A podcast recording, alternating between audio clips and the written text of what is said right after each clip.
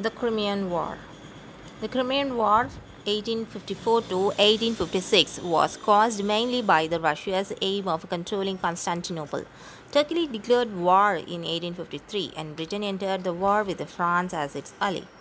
After Constantinople has been secured, the allies set out to besiege Sevastopol with was a Russian naval base in Crimea. The British army, which was badly equipped and led, suffered greatly from cold and disease until Florence Nightingale came to rescue there.